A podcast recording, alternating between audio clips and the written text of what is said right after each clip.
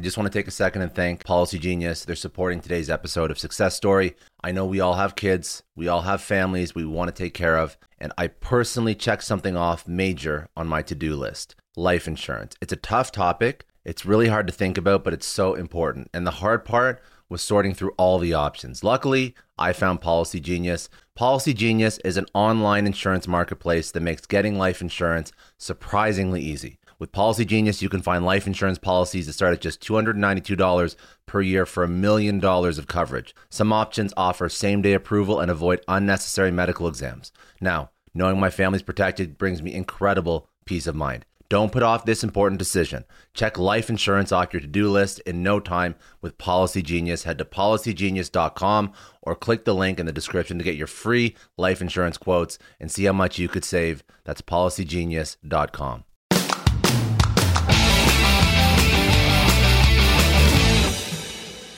Welcome to the Success Story Podcast. I'm your host, Scott Clary. On this podcast, I have candid interviews with execs, celebrities, politicians, and other notable figures, all who have achieved success through both wins and losses, to learn more about their life, their ideas, and their insights. I sit down with leaders and mentors and unpack their story to help pass those lessons on to others through both experiences and tactical strategy for business professionals, entrepreneurs, and everyone in between. Without further ado, another episode of the Success Story Podcast. All right, thanks again for joining me. Today, I am sitting down with James Bostwick, who is one of the most respected medical malpractice and personal injury lawyers in the USA. Um, he's the founder of Bostwick and Presson. Press uh, Peterson, excuse me. He's cultivated a reputation as a top tier specialist in uh, catastrophic malpractice cases and has secured numerous uh, record setting verdicts and settlements. Um, nationally uh, recognized, uh, Bostwick specializes in complex medical malpractice, ma- malpractice, birth injury, uh, wrongful death claims, all these, you know, these very difficult portions of, of law and legal that, uh, that, you know, unfortunately we have to deal with day over day. Um, he is uh, a huge proponent of, I guess, championing for these individuals that don't have the proper representation. Um, to note uh, one of the most impressive things he's done over his career, and that's what we're going to sort of get into over the course of this podcast. Um, he was ultimately able to obtain a record-setting verdict uh, for $21 million for a client. Um, the the story I'm going to let uh, I'm going to let James uh, tell it, but basically uh, this is one of the largest verdicts to date for a malpractice suit, and that's what sort of led to uh, his book, which is now a bestseller um, acts of omission, and that's what I, I'd like to sort of dive into a little bit and speak about the the case, the book, um, the current you know the state of the the current legal system in the states. All these things are all great topics, and you know we have an expert, um, so I'm I'm glad to uh, I'm glad to chat. But uh, no, thank you for thanks for sitting down. I appreciate it. Thank you, Scott. Um, so you want me to to basically talk about my background and how I got to to this point in my career? I would love to. Yeah, because I think that when you look at when you look at the resume that you have now, um, so you know you're accomplished uh, attorney. Um, you've uh, you've had some landmark cases. Um, you've now you're currently uh, you know we're working on this book that's been highly successful based on something that's that's happened you know years ago that you've put out into the public. Um, how do you get to this point in your career? Um, what's like what's your origin story? Where did you come from? Where did you find the passion for for law, this particular type of law, and what sort of drove you to where you are today? Well, it, you know, many people that go into this have been interested in that their whole life. Uh, with me, it's very, very different. I I was, uh, my father was a doctor, my mother a nurse. I loved medicine. Uh, I always wanted to be a doctor. And it wasn't until my senior year in, uh, in the University of Washington that I realized that that actually probably wasn't a good path for me because I hated chemistry for one thing. And, uh, and I, I didn't know what to do with myself. Uh, so my friends were taking the LSA, you know, the LST, and uh, you know, I didn't even know what it was. Uh, so I went and took the exam, happened to get a good score, got into a school that was famous for uh, having what they call a revolving door, uh, Hastings, in here in San Francisco. They would let anybody in, which is why I got in, I guess, and uh, and very few managed to make it all the way through. It was uh, about uh, about a third. Uh, 650 of us started, and uh, just over 200 of us graduated. Um, and that's when I when I became uh, you know a, a, part of the law, and I fascinated. I loved it, uh, but I never I didn't know what I wanted to do with the law. In fact, my my thought was, well, I'll go and I'll get a a master's degree in business, and I'll put the two together, and I'll do something, you know, anything that but keep from having to go out and work, you know. Um, but I was putting myself to school and I had lots of different kinds of jobs. So I sent out 150 letters to 150 law firms and uh, and I got a, a few back, and it, it just happened uh, that uh, a couple of them were from um, trial law firms, actually very famous, very well known trial law firms. I didn't even know what a trial lawyer was. Uh, it had never occurred to me to do that, uh, for that to be part of my life. But I went to work for one of them. Uh, luckily for me, probably one of the best uh, firms in the country that do this kind of work. And I, I just found I loved it. It was, you know, I was, I was a law clerk. I wasn't out of law school yet, but I went, you know, I got a job with them and I went right on to it. And immediately, because of my background and because of my love for medicine, I gravitated to those kinds of cases uh, because it's a natural for me. So, I mean, I could speak the language. I, I knew enough about medicine. I understood it. Um, so I started doing not only all different kinds of medical mal, uh, malpractice cases and other kinds of personal injury cases, but um, that that became my my niche. You know, we uh, had the whole cross section, but that became my niche. Ten years later, uh, uh, I was a partner there, but I uh, few of us started to go and decided to go off on our own, and off we went to uh, to start a law firm. Or I was really lucky was uh, this was kind of a, a, kind of an interesting story. Um, our our senior partner, his name was Bruce Walkup, was a, probably one of the if not the uh, the best trial lawyer, certainly one of the top four or five trial lawyers in the whole country. Uh, the first million dollar verdict, the first multi million dollar verdict, a very brilliant man, uh, very good judgment, and a great mentor. And when we left the firm, Bruce, you know, unlike fighting with us and having a big problem like many law firms did when they broke up, he was very had a lot of common sense. He said, "You guys take all of your cases, and just send me back fifty percent of the fee. You know, you you uh, spend all the money on them, you take all the risk. If you win, send me fifty percent." Well, that gave us a whole body of cases to work on, and it gave him a bunch of money coming to him with the guys that are out there trying to make it in the world. That was very sensible. He said, "There's only one case I want you to leave here. Jim, he said, I want you to leave that case that came in because of that huge verdict I got. And I want you to leave that, that, that little girl, Lori. She was a, she had been 13 when she became a quadriplegic from, we thought, possibly medical malpractice. She was, you know, now 16 or 17. She was living in a nursing home. Her father had abandoned the family. Her her brother was a ne'er do well. Her mother had MS, couldn't help her, so she was living in a nursing home at 16. Hmm. And he said, I want that case. And I said, That couldn't be anything better for that little girl than you take that case, Bruce.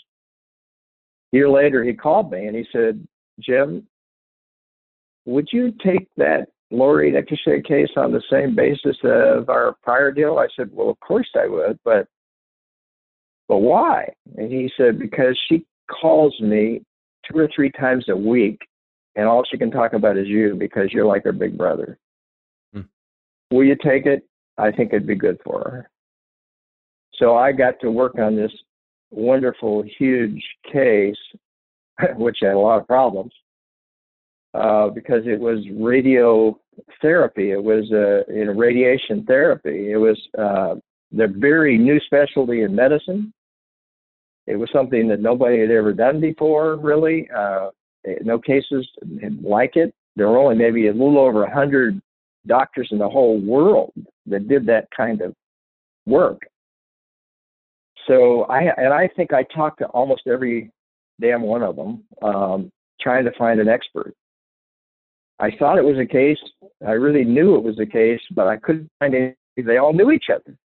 Mm-hmm. Finally, I found a guy in London who was called the grandfather of radiation therapy, who had retired uh, and it was in well in his late 80s. who said it is absolutely a case. I'll come and testify. I tried that case back in the 70s for nine weeks. Uh, no offer. Well, they had a little offer, and they withdrew withdrew it during the trial. And the verdict was the largest medical malpractice verdict in the history of the country. It was on Walter Cronkite. It was on, uh, you know, it was yeah. in newspapers all over the world.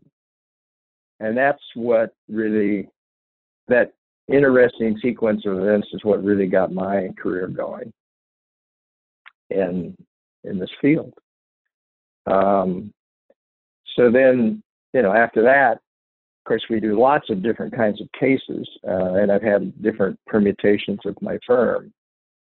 Um, but a later case that um, that was quite interesting, which is the basis of the book you're talking about, uh, and I'll and I'll tell you la- later why I wrote the book. But that was fascinating because uh, I was still a young lawyer uh, in the 80s, uh, and uh, I uh, it was you know barely hanging in there in practice. And um, I, this case came to me again with a person. And when i say quadriplegic i mean a person that's paralyzed from the neck down. That's what this little girl was. And this that's what this young man was paralyzed from the neck down from what we thought might be medical malpractice. Um, but the problem was is that it, yes it was maybe medical malpractice but the lawyer that had handled the case had allowed the statute to run on that. So there was no way to bring that lawsuit uh, against the doctors in the hospital. The lawsuit had to be against the lawyer. Hmm. Uh, so you, you would have to prove not only the medical malpractice case, what they call a case within a case, that actually it was a good case and and would have been successful had he had he done it right, but you also had to prove medical malpractice, or legal or malpractice legal, yeah. that the that yeah that the lawyer did something wrong. And the the big problem, the case was that this was probably the most famous lawyer in the entire country. He was certainly beloved in San Francisco. He was in the papers virtually every day. The media loved him. The local bar loved him. The public loved him because he, you know, he was very famous and uh, and always worth a great quote and quite a character. So I had to decide whether I wanted, and everybody said I shouldn't take the case. And I had to decide whether I wanted to take that case on against this famous guy and risk really um, my reputation, uh, the firm, and my future in you know in the in the legal uh, trial practice world. Um, I did it, uh, and uh, the case worked out well, uh, but it was quite an interesting uh, journey. That made a great, obviously, because of those tensions, that made a great underlying skeleton of a of a fun novel. The novel, of course, is highly fictionalized version of that, uh, but that that that became the guts of the novel. I I love this. Oh, go ahead, sorry. No, go ahead. Go ahead. I, go I have ahead. a question out of that, but I was gonna. No, keep going. Yeah, Finish go the story, then I'll. Um, I guess.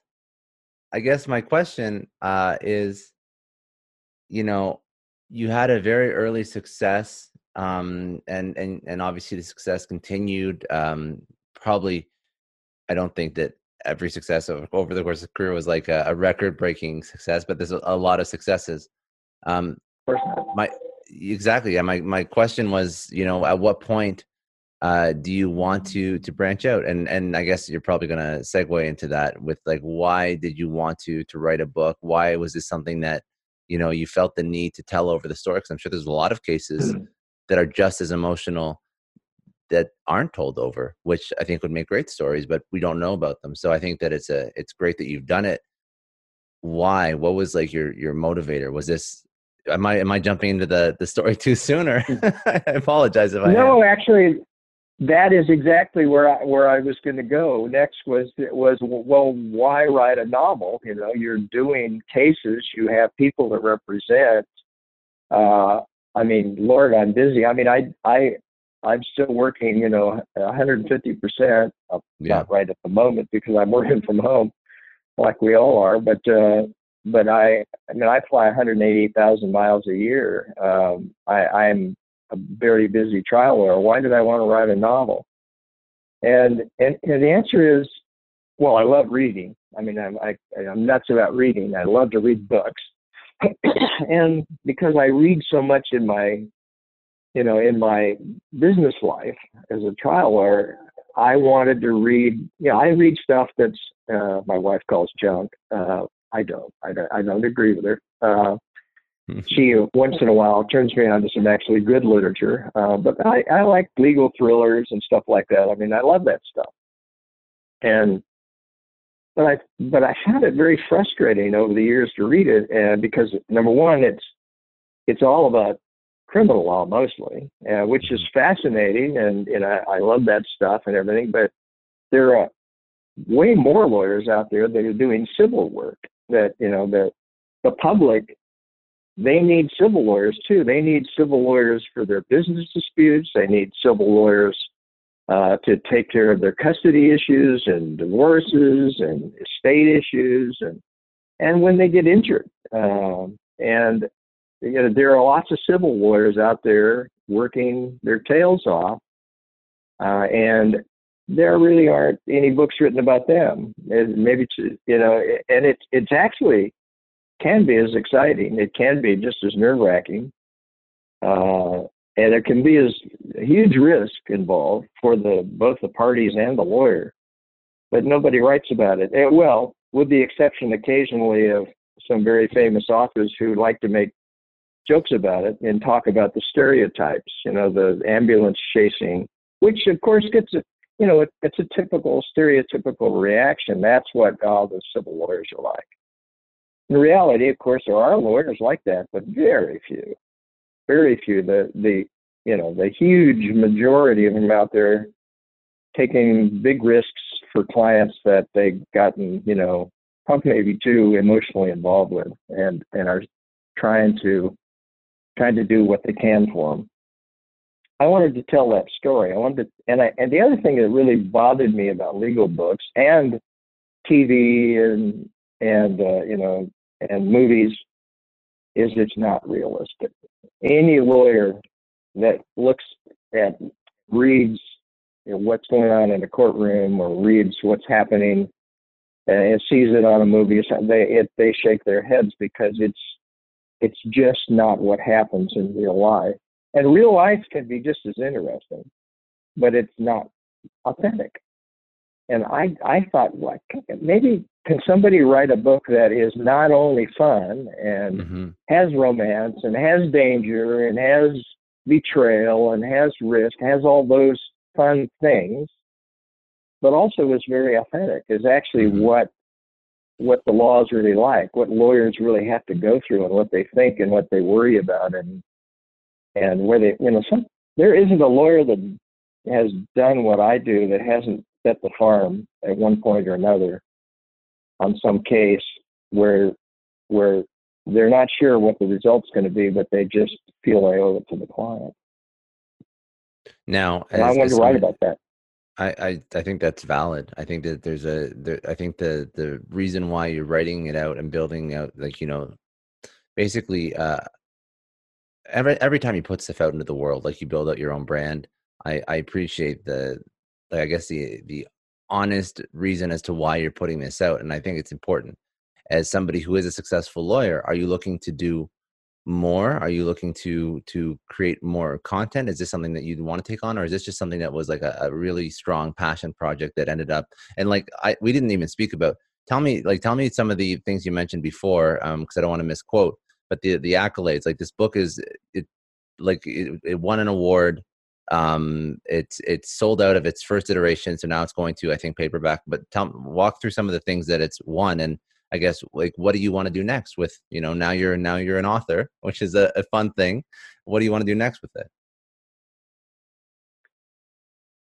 Well um it, it didn't win anything. It has been nominated for. Oh, okay. uh, I'm very, very honored that it has been nominated for the 2020 Harper Lee Legal Fiction Award. Uh, okay. It's it's uh, the the Harper Lee Foundation is uh, governed by the University of Alabama Law School, and I was, you know, honored to have been nominated by the law school. Actually, the folks that administer the I don't have any idea how they even saw the book or, or how they knew about it, but they nominated it for this award. Um, in May, typically they pick three finalists, so pretty soon. And then usually in the summer, I don't know how that's going to work this year, but uh, mm-hmm. usually in the summer they, they there's a the finalist is announced, and uh, so my you know obviously I'm not planning on on, on winning it, but it's a huge honor to have been nominated uh, for because that's one of the most prestigious awards, and it is the award for this genre, this uh, legal fiction. Um, so that's great. Yes, uh, the the hardbound book is completely sold out of the first edition. Um, there are still some around in the bookstores that are all shut, unfortunately shut down right now. Uh, but I think you know the the publisher's completely out of them. They're they're, they're gone. The hardbound is supposed to come out uh, in July, I think the 9th. Uh, so it can be pre-ordered at this point. And there's an Audible actually. Uh, the Audible is is great. I'd never, I I read books, know, I I'd never listened to an Audible before, and uh, so the first Audible I ever listened to was mine, which was an interesting experience and Roger Wayne, who's in yeah, Roger Wayne is the uh, is the narrator, and he's great. Uh, he's an actor, and he he really got the characters, and he does different voices, and that, that's kind of fun. Uh, if you're the kind of person that has to drive long distances, uh, Audible is is a lot, is a lot of fun. It's hard for Audible's you to have, have the time. is it? Yeah. Yeah, I, I love it. Me. Yeah. Yeah so that and that's you know it, and it you know there's uh, three or four hundred uh, you know reviews and, uh, and most all of them are five star, four star, and uh, that that's oh it's it's, it's doing really well. like like I I don't know if this is the norm for somebody who's written the first book. I'm assuming not. I'm assuming that most people that write a book for the first time, and this is what I'm glad I clarified because I actually wasn't sure if it was just a historical account of the trial that you won, or it was a, a, a, fiction that was based on a lot of the facts that were presented, but it, like it wasn't a true historical. So now I understand. It makes a lot more sense to me. But I don't think a lot of people have this much success. I'm looking at some of the reviews as we chat, and it's done really well for you know. In all seriousness, your first your first book. That's that's very impressive. Very very good. Yeah, very good. Yeah, I'm amazed because I mean I didn't think. I mean I write for legal stuff. I write briefs and stuff like yeah. that, and uh, and and why what made me think I could write a novel? Well, I didn't. Um, actually, when I would complain about you know books not being authentic, and my my wife said, "Heck, stop complaining. Write your own damn book." your wife and sounds I said, like well, she, no, knows no, best for you. Yeah, yeah, exactly. Uh, and she she said, "Well, I signed us up for a novel class." I I said, "What? Yeah, yeah." For your, your birthday, how to write your first novel over the age of 40. I, I signed this up. and so we did. We went, and it just kept going. Uh, and and actually, you know, I wrote oh maybe two thirds of it while my daughter was a baby, you know, because we had put her to bed early. We couldn't go out, and so I was writing at night, and uh, became a habit, which it has to be for me. And then my second daughter was born, and she did not go to sleep. That was the end of the writing. so it was years later, I went back and said, "Well, that was stupid. Uh, finish the damn book." And so I did, uh, and I, I finished the book. And then, of course, that's what when you're a quote writer unquote, uh, and there's a lot of people out there that'll understand that thing. Is then what do you do? Yeah. Then what? I mean, I had no idea what to do with this. I had about 500 pages in a computer. Uh, and, and along the way, I'd actually lost most of it, I thought. And luckily, a friend who I'd sent it to sent it back to me in a floppy. If you remember when they used to have floppy disks. that's, that's, and I, and I, I was able to get going with it again.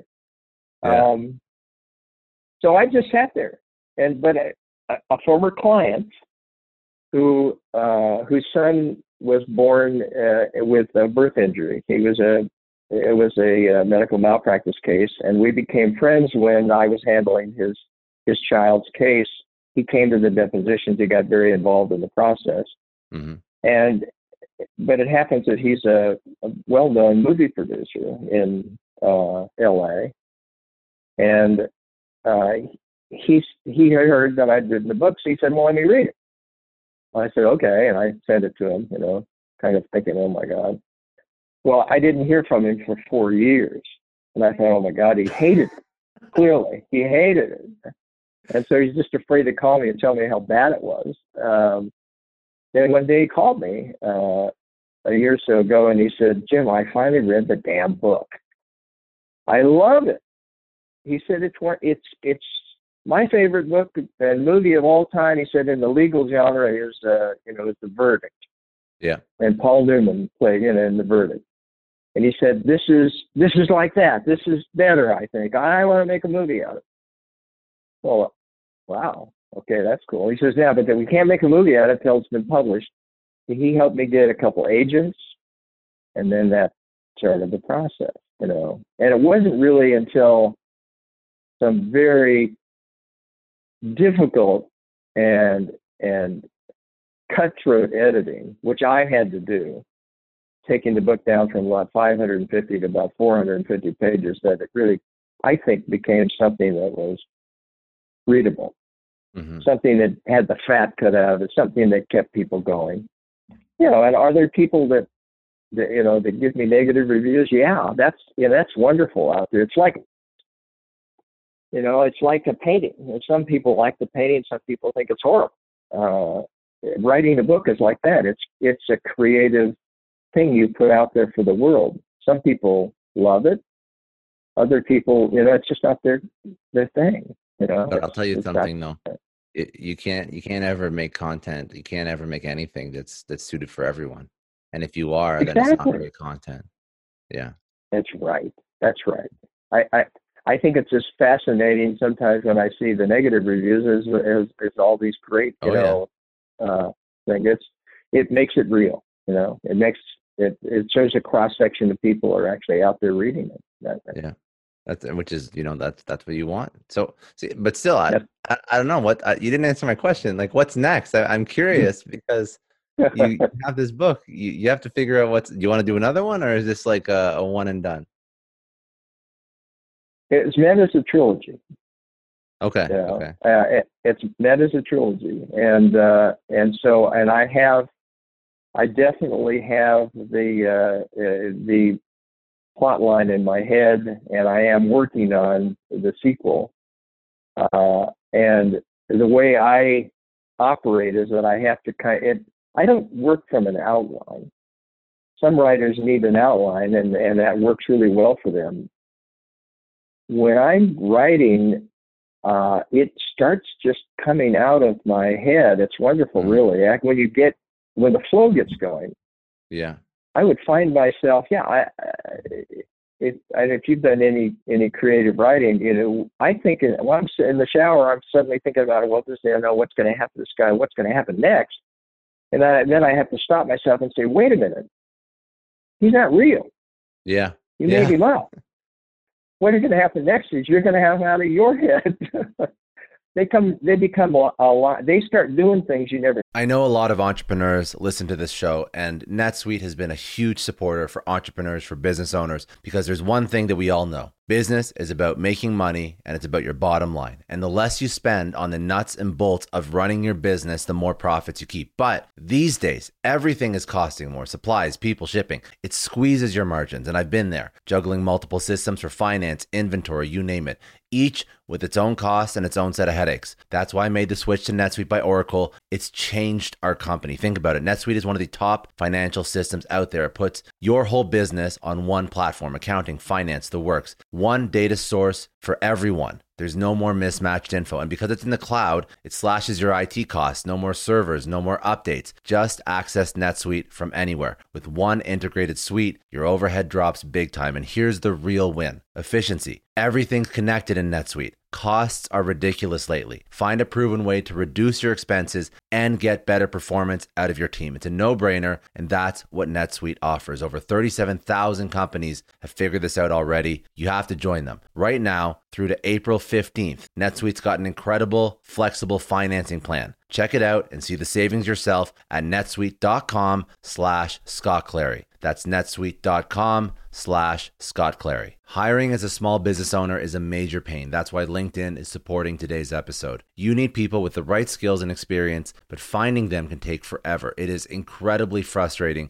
to keep seeing candidates who just aren't a good fit, and that's why LinkedIn Jobs has been a game changer. Let me tell you a little story. We needed to hire a graphic designer, somebody with specific tech and software knowledge and the ability to truly understand our brand. And I started with all the usual job boards, and it's the same old story tons of irrelevant applications. No one's really matching my needs. I tried LinkedIn jobs and the quality of candidates was just on another level. People with impressive portfolios, relevant expertise. I finally felt like I was interviewing the right people. That's truly the power of LinkedIn's massive professional network. You're tapping into this huge pool of talent you simply wouldn't find on other sites. It's about finding those niche candidates you actually need. And with the right people in front of you, hiring becomes a breeze. Did you know that 86% of small businesses find a qualified candidate on LinkedIn jobs within 24 hours. That is how well their system works. Honestly, do yourself a favor and try LinkedIn jobs next time you're hiring. You can post your job for free at linkedin.com slash excellence. That's linkedin.com slash excellence. Terms and conditions apply, but it's definitely worth trying out.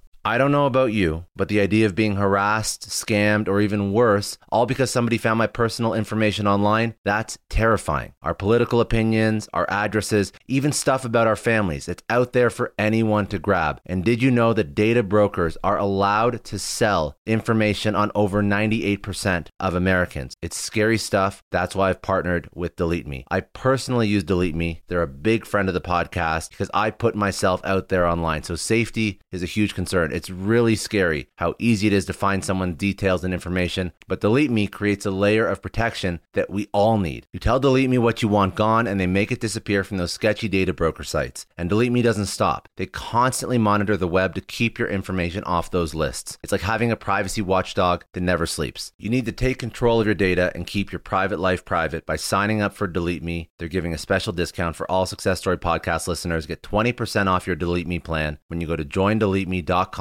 slash success and use promo code success at checkout. The only way to get 20% off is to go to joindeleteme.com slash success and enter code success at checkout. J-O-I-N-D-E-L-E-T-E-M-E dot com slash success. Hey everyone, I just want to take a second and thank the sponsor of today's episode, Heaven Hill Bottled and Bond Bourbon. Now, I don't have a lot of liquor sponsors on this show. Heaven Hill Bottled and Bond is actually one of my favorites. I've drank it for a few years now, and this is why we actually decided to work together. Heaven Hill Distillery, family owned since 1935, is a great entrepreneur story too. So there's five brothers. They filled their first whiskey barrels back in 1935, and their legacy still lives on today. Heaven Hill Bottled and Bond is aged over seven years. That's three more than required by the Bottled and Bond Act of 1897. This means the best quality, the best purity, and the best consistency. This is not just average bourbon. It's the winner of the double gold medals at multiple 2023 World Spirits competitions, and they've won the very prestigious Triple Still Award. It's a very big deal in the liquor and bourbon world. Heaven Hill Bottled and Bond boasts an exceptionally smooth oak flavor, while its aroma offers a sweet blend of caramel and smooth vanilla. If you love bourbon, you need to try Heaven Hill Bottled and Bond. Available nationally, look for a bottle at your local store. Heaven Hill reminds you to think wisely, drink wisely. Think back to your last few days in the office. Did any of them leave you feeling really accomplished? Not the kind of day where you're running around like crazy, but where you've made real progress on something that matters. Because being busy doesn't always mean being productive, and I bet you we've all been there. And maybe it's time to rethink what it means to get things done. Today's episode is sponsored by Belay. And what they help you do is instead of getting sucked into emails and to do lists, they help you delegate tasks and focus on big goals. They can connect you with top notch US based talent who are ready to take on those time consuming tasks that bog you down. Let's be real, there are way more important things you could be doing than bookkeeping or wrangling a packed inbox. They have virtual assistants to handle all of those pesky administrative tasks or accounting professional to take care of all your financials. But here's the best part you don't have to waste weeks searching for the right person. Belay's personalized matching service works quickly, sometimes matching you with the right talent to take stuff off your plate in under a week. Are you ready to try a different way of working? Check out Belay's list of the top 25 things you can delegate to a virtual assistant. It might just change your business and your life. Text success, that's S U C C E S S, to 55123 to get the list and to start transforming your to do list with Belay. Expected they do. That's when it becomes a fascinating project. And that's when they have a life of their own. And I think that's what gives them some real dimension to the reader, I think. Agree. I, I, so it, like, it's there. It's happening, it's and I'm I'm okay. working on it. You know. Um, I, I love that. Uh, that uh, you know, it's it's nice to see that you've you've done this uh, successfully after after a great career. Um, I think that that's a lesson for a lot of people listening. That it literally, you know, it don't don't be so. You can be laser focused on being successful in whatever you want to be successful in, but it doesn't mean that other things can't.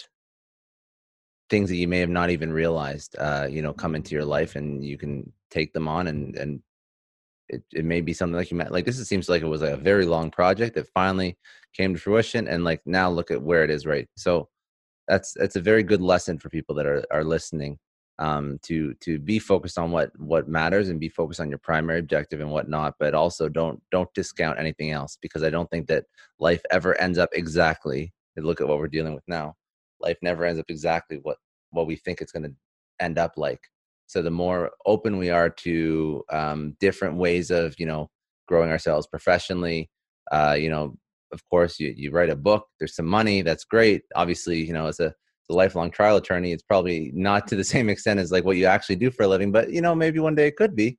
Um, these are all these different ways to sort of diversify. And I think that um, I mentioned this very briefly before we chatted, but what I wanted to pull out of this was you've had your entire career, you started a book, it was successful everyone a lot not everyone a lot of people right now are dealing with a lot of disruption in their lives.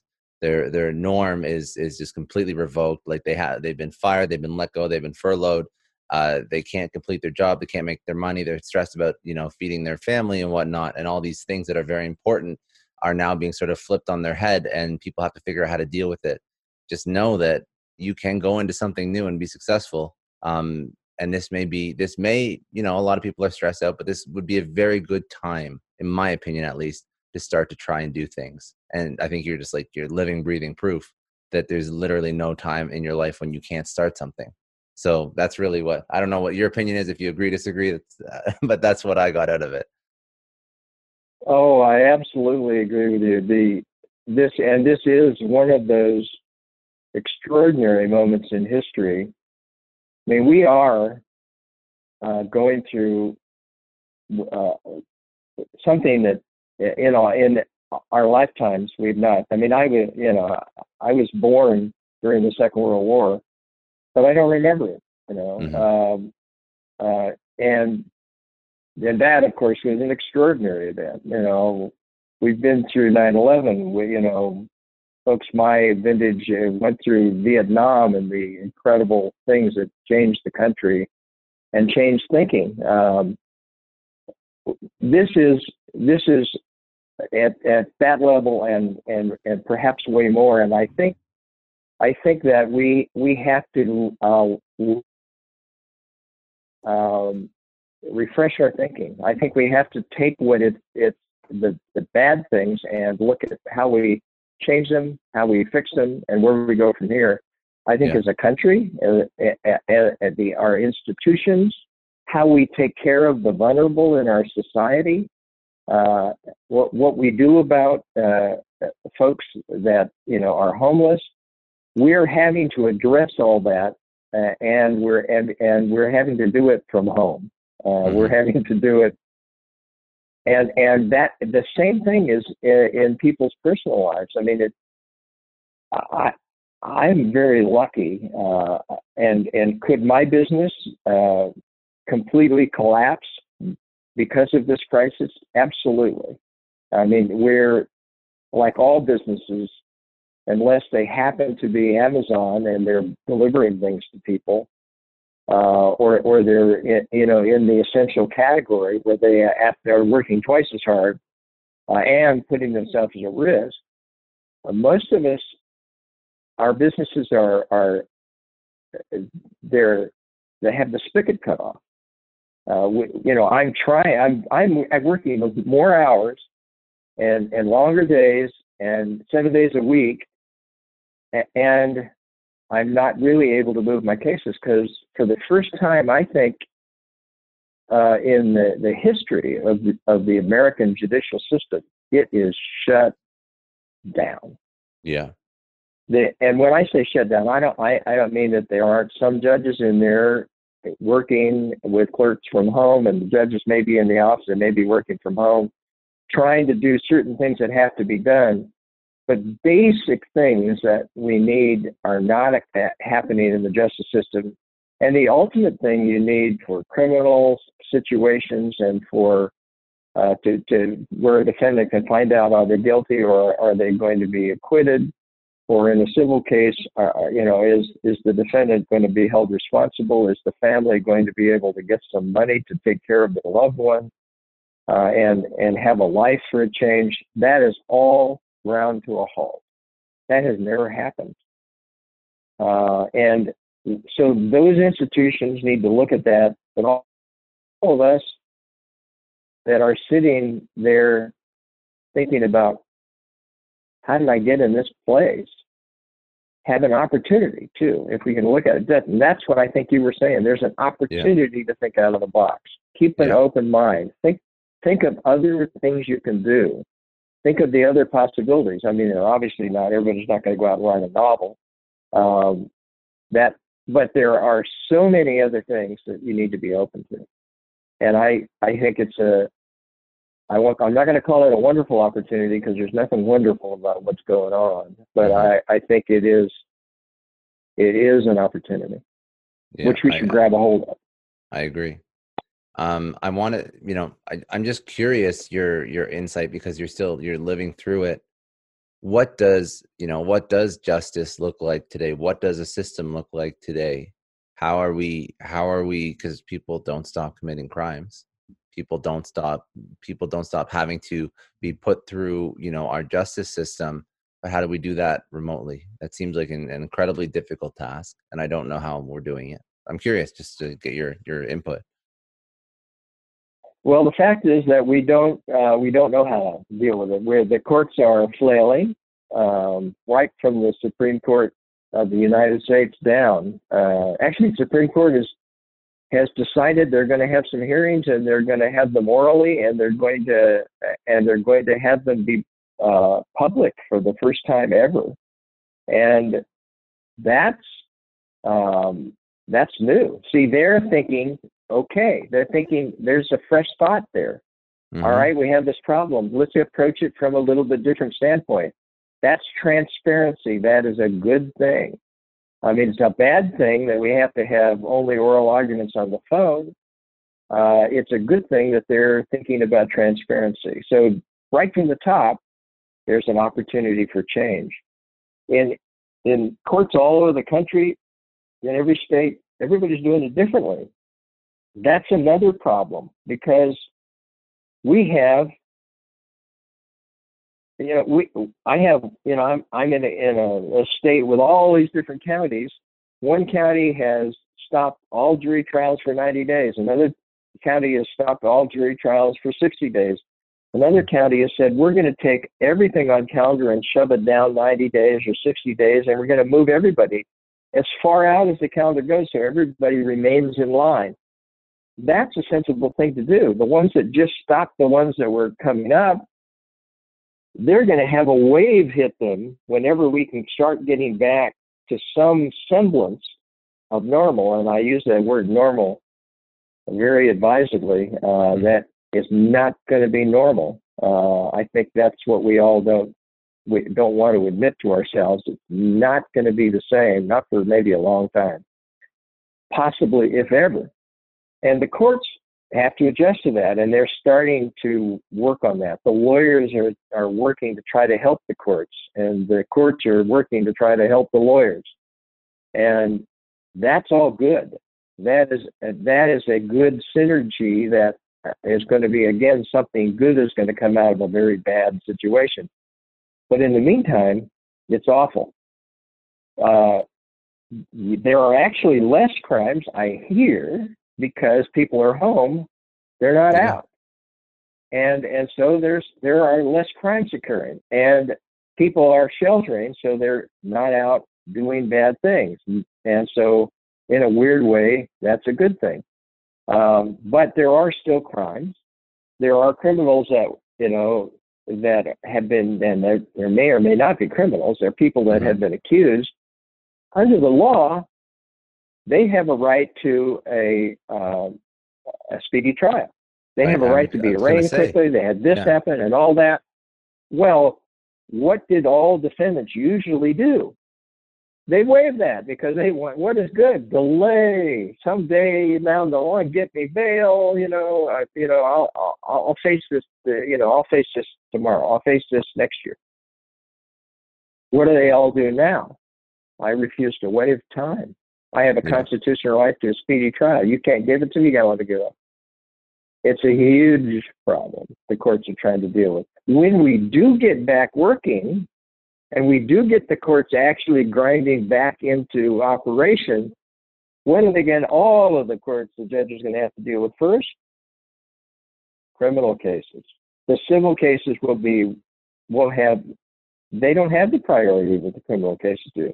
So this mother who has a brain damaged child who has been working 24/7 night and day, you know, working herself and her family to the bone to try to help this poor child who's been waiting three, four years for their trial date, now I have to may, maybe have to wait another year or two.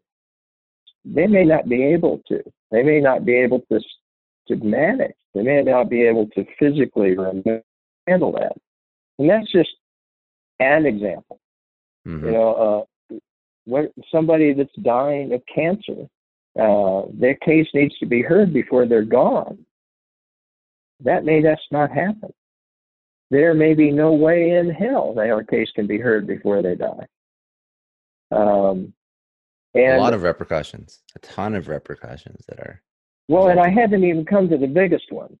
Is that the in the end in our justice system, what is the denouement? What is the thing that that decides everything. What, what, what, it's the final exam where you get your grade. What is it? Yeah. It's the trial. It's where the jury says yay or nay. The defendant is guilty or not. The, uh, the, the plaintiff who is injured uh, has a case or they don't. That's what juries do. How do we have a jury trial if people have to be at least six feet apart from each other and with masks on. How do I pick a jury if they have a mask on and I can't tell whether they're smiling at me or sneering? Mm-hmm. How, how do I pick a jury if we have to do it on TV?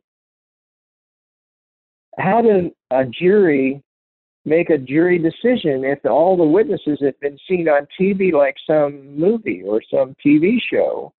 Mm, there's no emotion. Um, there's nothing. There's nothing. There's nothing. Uh, the what is great about our system is it's up close and personal in a court. Yeah. It's people seeing each other sweat. It's seeing yeah. each other move and fidget. It's watching body language. It's it's that instinct, that smell that you get in a courtroom. Yeah. Uh, when you know someone's lying you know, or someone's yeah yeah you get those feelings. You can read people. Yes. And and the best thing is when a jury, you know, a lot of people want to stay out of jury service and all that, but if they actually go through it, usually they love it because it's a wonderful process. Because it's 12 totally different people coming together using all their different views of life to make a sensible decision. And that combination, if it's done right, and if they have the right attitude, is is fabulous. What it's what made our system uh, thousands of years of civilization. This is the best. Mm-hmm. Uh, it's not perfect, but it's the best. How do they do that if they're interacting with each other on TV? I don't know. I don't know. And maybe we can get back to normal, or maybe the new normal is something different than what we had. That really worries me. Well, I'll tell you, regardless of what of what the new normal looks like, or if the normal is a more semblance of what it used to be, there's going to be lasting impact, even if minor, uh, to a point where the justice system. Well, it's not just justice system. I'm speaking about justice system because you're a lawyer, but every yeah. conversation I have is, you know, what the industry. Pick your industry. It's changed forever, basically, and there's no there's no way around it. Everything. Yeah. Everything. I mean, uh, how how does how do the restaurants come back and be the same? Uh, so many wonderful restaurants. Most restaurants are kind of on the edge anyway. How are they going to survive this? When they come back, if they have to have people sitting six feet apart, if the waiters are all got masks on and gloves, are people going to go out? Are they used to now ordering out now? Are they used to cooking at home, you know, which is not a bad thing? What happened to that industry? Are we going to have hotels doing as well? Mm-hmm. Are we going to be traveling as much? Um, there are going to be other viruses. Is this virus going to mutate? Even if we can find a cure, and even if we can find a vaccine, hell, we've had vaccines for flu for years, but they're rarely a vaccine that is, uh, you know, makes us bulletproof from the flu. If it mutates, we may face this, you know, yet again. Also the, the uh, psychological uh, impact. You know, it even I, I, reference this a lot, but in Wuhan, where it was obviously uh, you know ground zero, and now they're allowed to go back to restaurants and they're allowed to go, but nobody's going to restaurants. Nobody's going out. No, everyone's too afraid, and you don't know how long that's going to last for either. That's right. Yeah. I mean, when I walk up on the mountain behind our house, Ring Mountain, I mean, people are people have masks on in the outdoors on a mountain. And yeah. people are walking off the path and standing out in the brush where the ticks are rather than be near somebody who's walking by them. Not everybody, uh, but this is changing the world. We can't even, we nod now, but we can't smile because we can't see the smile. Um, it's a, it's um, the far-reaching impact of this is uh, is just beginning to dawn on all of us. I think. Yeah. Yeah. No, that's interesting. Um, you know, I, I'm I mentioned this before, but I think that as uh, as this drags on, I, I would love to to get your. Obviously, it's nice to speak about the the book, and hopefully, it does very well. But I would love to still get your you know your ongoing insight as to how this justice system is coping, because that's something that I find very interesting as well. Personally, I find it very interesting. Just it's incredible the amount of disruption. Um, but anyways, I digress. Um, no, I, I can tell you. I can tell you a little bit, a little bit about that because um, I mean, we have uh, folks that have been uh, heads of major organizations in the uh, in the bar Yeah. Particularly those organizations that are from both sides, plaintiff and defense. Those organizations have been, you know, we've been having ad hoc meetings and we've been coming up with guidelines that we can help and recommend to the court and help each other uh, and recommend to the governors of the states and things like that. Uh, and what they and I think and they're in line with what we were talking about before. You know, look for a way to have this improve how we do things uh, mm-hmm. and get the courts more involved in streamlining the process. Uh, get the courts more involved in making sure the cases move and um, and and and how can the courts really help with that in a in a positive way? How can yeah. the lawyers help with that? How can they volunteer their time to um, to sit in and act as special masters to help cases move, help make decisions on behalf of the court to the judges and be busy, and and sit pro tem because lawyers can be appointed by the court, take an oath, and sit down and have the same power as any judge that was appointed or elected. Uh, because under the authority of most courts, they can sit pro tem and do that. Yeah. Experienced lawyers should all volunteer to do that to help the courts. And then we're gonna the big biggest problem they're gonna have then is are we gonna have enough rooms to to to do the trials in? Bench mm-hmm. trials, that shouldn't be a problem. Jury trials, I don't know. You know, I've actually visualized yeah, how do you see the jury you don't put it in little plastic cocoons. That would be stifling and suffocating. It would be horrible. So maybe we put them in the back of the room where the gallery usually sits and spread them all out. And we, as lawyers, would be trying the case to the back of the room. As opposed, and the judge yeah. would be behind us, you know, and the witness maybe sit up. I mean, we got to think fresh. Yeah.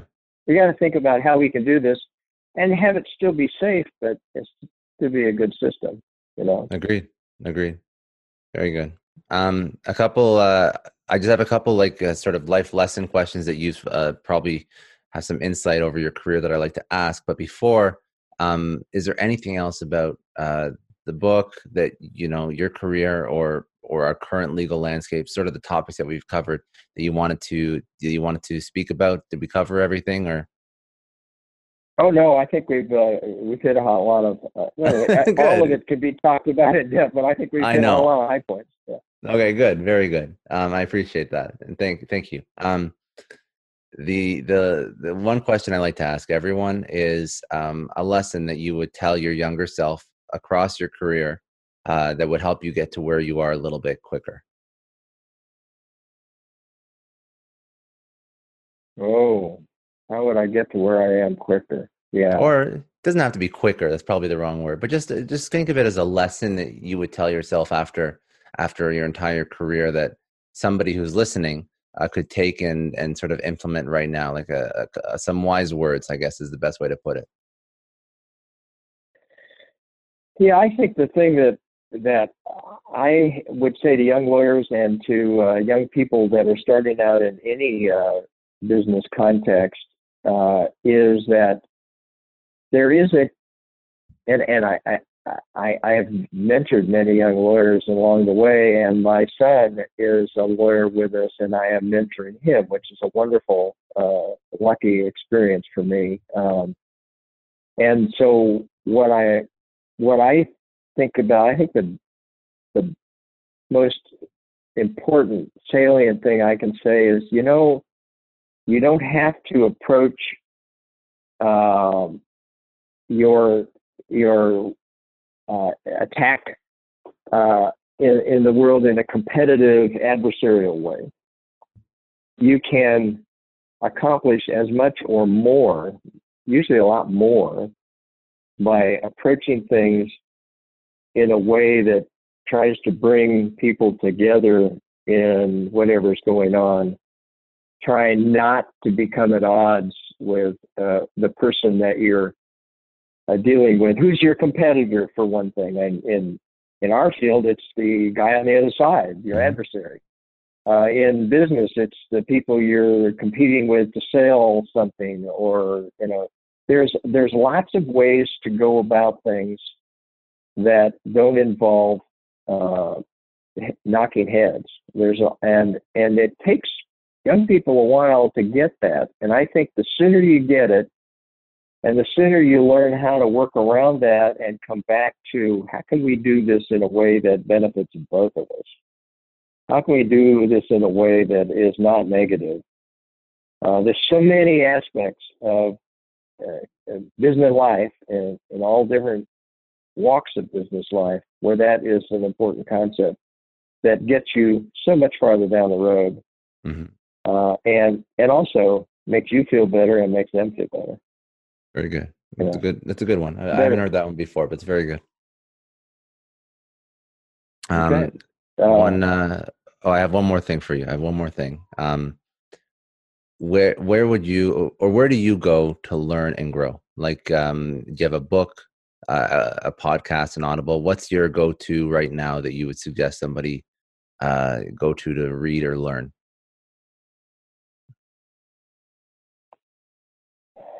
I am. It doesn't have uh, to like be. it doesn't have to I, be uh, non-fictional. It can be. It can be a creative, a fictional work. You mentioned you like uh, legal fiction. There's something that has inspired you, and there's lessons that you could pull out of it. Well, I do so much massive reading in the work I do um, that uh, that's, fair. It, it, it, that I I I don't have time, and that's a terrible shame because I lose out by not not going to those places um, to to do that. Um, but I where I go is I go to my colleagues. I go to other people I know and respect, mm-hmm. and I talk with them, and I I I I raise subjects and I play the devil's advocate and I listen to what they say because uh, in the end, many of the best ideas of the world are just a synthesis of previous ideas, other people's ideas. And if you put two or three good ideas together, then you get a wonderful new idea. Uh, and so that's my main source, always has been in, in in working on my you know trial law and my cases and how to do things and working on business aspects uh, and and, uh, and and in my personal life um, and how to deal with my children when they were adolescents and you know all that kind of stuff. That's that's how I've done it. Just Very in good. terms of reading, yeah. In terms of reading for fiction reading, I I I, I have really I found a, a fellow by the name of Peter May, who's an English author, who wrote a great series, a trilogy about the Hebrides. I think he's a marvelous. It's it's a mystery who done it, but it's he's a marvelous use of the language. And interestingly enough, I haven't read it yet, but he just uh, he just republished a book about a pandemic in London, and I'm kind of looking forward to reading that because he's a very good author. Very good. Um, and if people want to, uh, you know, go find Acts of Omission, I'm sure they can go to Amazon, but other on any other places they can connect with you, uh, reach out to you, uh, social media, websites, that kind of thing. Oh yeah, we have uh, Facebook and Instagram. Uh, we have all of that and LinkedIn. It, it's it's in all those media's. Uh, okay. Yeah, I am. I I have to tell you, I am a technologic genius, of course. Uh, being in my 70s. I, I, I, I don't know anything. I have wonderful young people that are teaching me about this, but good, there, good. Uh, th- those are those are great places to go, and and of course Amazon and. Uh, the uh, my and my, my my son actually works for Amazon. He's in the HR department, um, and he's in Seattle, and been been you know, sheltering in place for longer than all of us. So they, they yeah, kind of started there. Yeah, I'm just looking now. Uh, like you know, if you go to if you go to Amazon, you type in you if you type in James uh, James Boswick, I know you go by Jim, but if you if you type in James Boswick, I just googled it. You have Amazon, you have Goodreads.com, you have Simon and Schuster, Post Hill Press, Audible.com. Yes. It's all there. So just you know, that's probably it's the best, there. easiest way for people to find it. Um, very good, very good. Well, thank you. I appreciate the chat. Thank you. This, this has been fun. Yeah, Oh, I've enjoyed good. it very much. That's all for today. Thanks again for joining me on another episode of the Success Story Podcast. You can download or stream this podcast wherever podcasts are available, including iTunes, Spotify, Google, Stitcher, iHeartRadio, and many others. You can also watch this podcast on YouTube. If you haven't already, please subscribe and share this podcast with your friends, family, coworkers, and peers. Please leave us a rating on iTunes. It takes about 30 seconds as it allows other people to find our podcast and lets our amazing guests reach even more people with their message. And remember, any rating is fine as long as it contains five stars. I'm Scott Clary from the Success Story Podcast, signing off.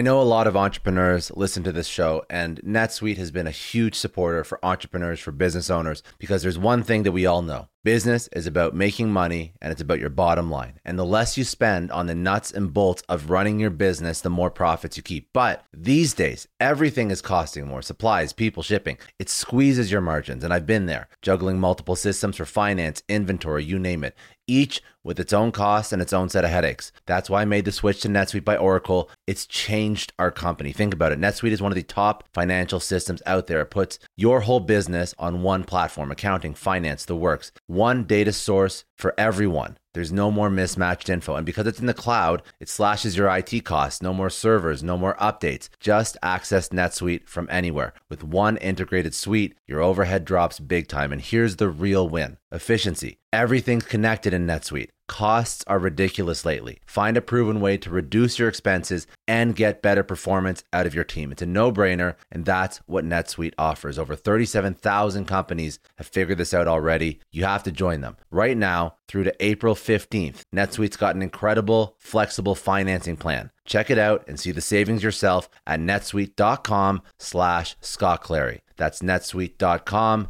slash Scott Clary. Hiring as a small business owner is a major pain. That's why LinkedIn is supporting today's episode. You need people with the right skills and experience, but finding them can take forever. It is incredibly frustrating to keep seeing candidates who just aren't a good fit, and that's why LinkedIn Jobs has been a game changer. Let me tell you a little story. We needed to hire a graphic designer, somebody with specific tech and software knowledge and the ability to truly understand our brand. And I started with all the usual job boards, and it's the same old story tons of irrelevant applications. No one's really matching my needs. I tried LinkedIn jobs and the quality of candidates was just on another level. People with impressive portfolios, relevant expertise.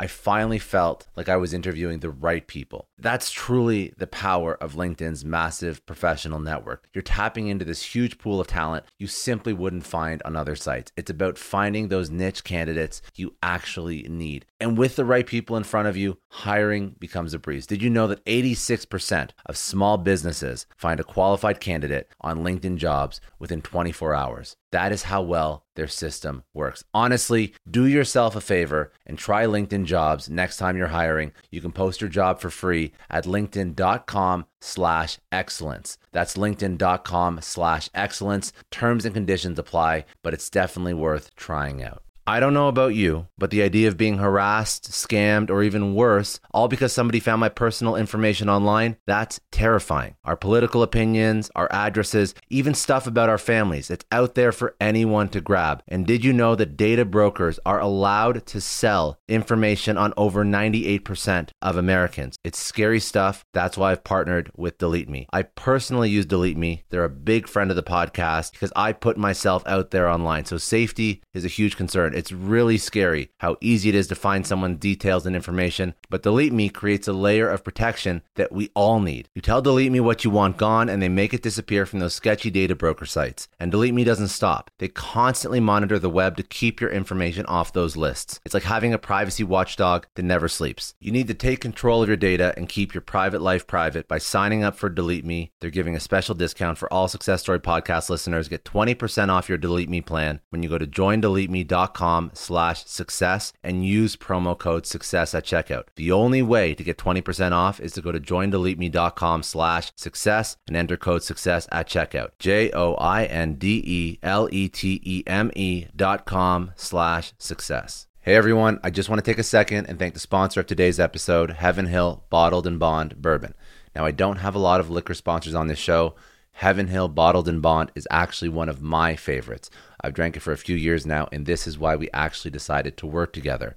Heaven Hill Distillery, family owned since 1935, is a great entrepreneur story too. So there's five brothers.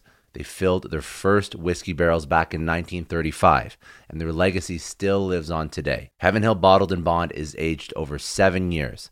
That's three more than required by the Bottled and Bond Act of 1897. This means the best quality, the best purity, and the best consistency. This is not just average bourbon. It's the winner of the double gold medals at multiple 2023 World Spirits competitions, and they've won the very prestigious Triple Still Award. It's a very big deal in the liquor and bourbon world. Heaven Hill Bottled and Bond boasts an exceptionally smooth oak flavor, while its aroma offers a sweet blend of caramel and smooth vanilla. If you love bourbon, you need to try Heaven Hill Bottled and Bond. Available nationally, look for a bottle at your local store. Heaven Hill reminds you to think wisely, drink wisely. Think back to your last few days in the office. Did any of them leave you feeling really accomplished? Not the kind of day where you're running around like crazy, but where you've made real progress on something that matters. Because being busy doesn't always mean being productive, and I bet you we've all been there. And maybe it's time to rethink what it means to get things done. Today's episode is sponsored by Belay, and what they help you do is instead of getting sucked into emails and to do lists, they help you delegate tasks and focus on big goals. They can connect you with top notch US based talent who are ready to take on those time consuming tasks that bog you down. Let's be real, there are way more important things you could be doing than bookkeeping or wrangling a packed inbox. They have virtual assistants to handle all of those pesky administrative tasks, or accounting professionals to take care of all your financials. But here's the best part you don't have to waste weeks searching for the right person. Belay's personalized matching service works quickly, sometimes matching you with the right talent to take stuff off your plate in under a week. Are you ready to try a different way of working? Check out Belay's list of the top 25 things you can delegate to a virtual assistant. It might just change your business and your life. Text success, that's S U C C E S S, to 55123 to get the list and to start transforming your to do list with Belay.